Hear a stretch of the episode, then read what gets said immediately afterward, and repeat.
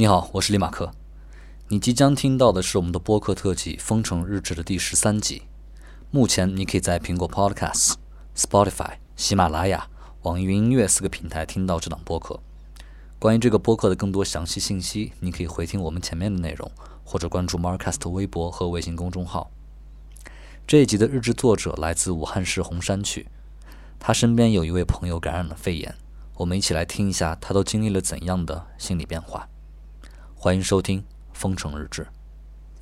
大家好，我的微信 ID 叫蓝，然后我的坐标在武汉市的洪山区。然后当时知道这个疫情，就是最早的时候，我记得网上有一张图啊，华南海鲜市场的那被封封闭的一个消息，是一个文件，大概是十二月底的时候吧，就是那个消息出来以后，哦对，圣诞节的时候出来以后，就我就。出门就一直就戴口罩，但是呢，那个时候就是没有觉得说要囤口罩或者是怎么样。后来的话，国家就开始说特别严重啊或者怎么样，那个时候就是开始我就开始囤口罩了，当然也没囤多少，也就想着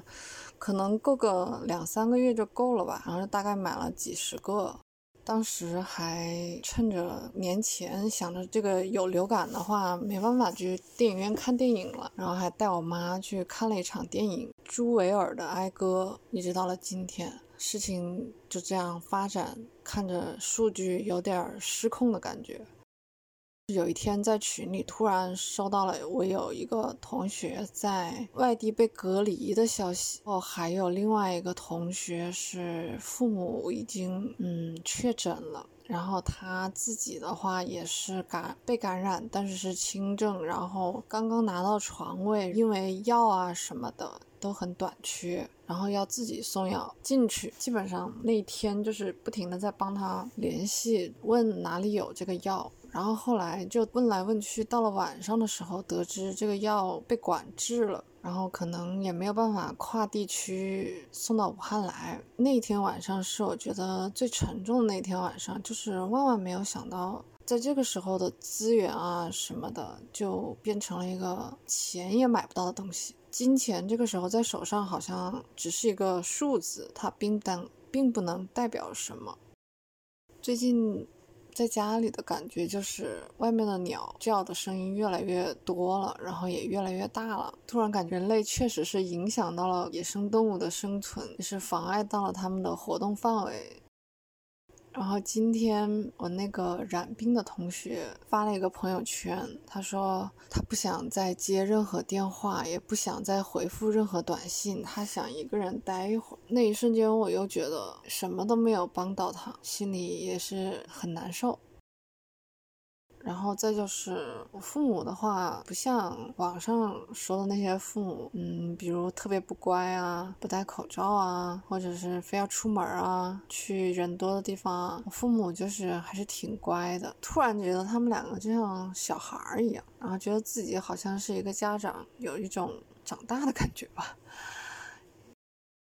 就是封城的消息传出来的第一天，就马上在盒马还有外卖的 APP 上赶紧的就买了一些生活用品，还有一些那种什么速冻饺子啊，还有方便面啊什么的。晚上吃饭的时候，就是平常我吃吃鱼都吃的不是很认真，那天晚上那条鱼我吃的就特别认真，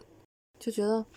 啊，我好像可以理解，就是。以前小的时候看爷爷奶奶他们囤东西，就是做衣服留下来的碎布头啊，或者是纽扣啊什么的，什么东西都都都攒着。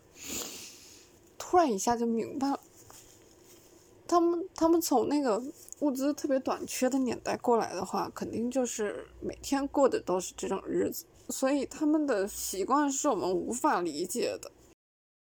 我希望过了这个年以后，大家经历了这件事情，一线的医护人员，我希望他们对自己的职业和安全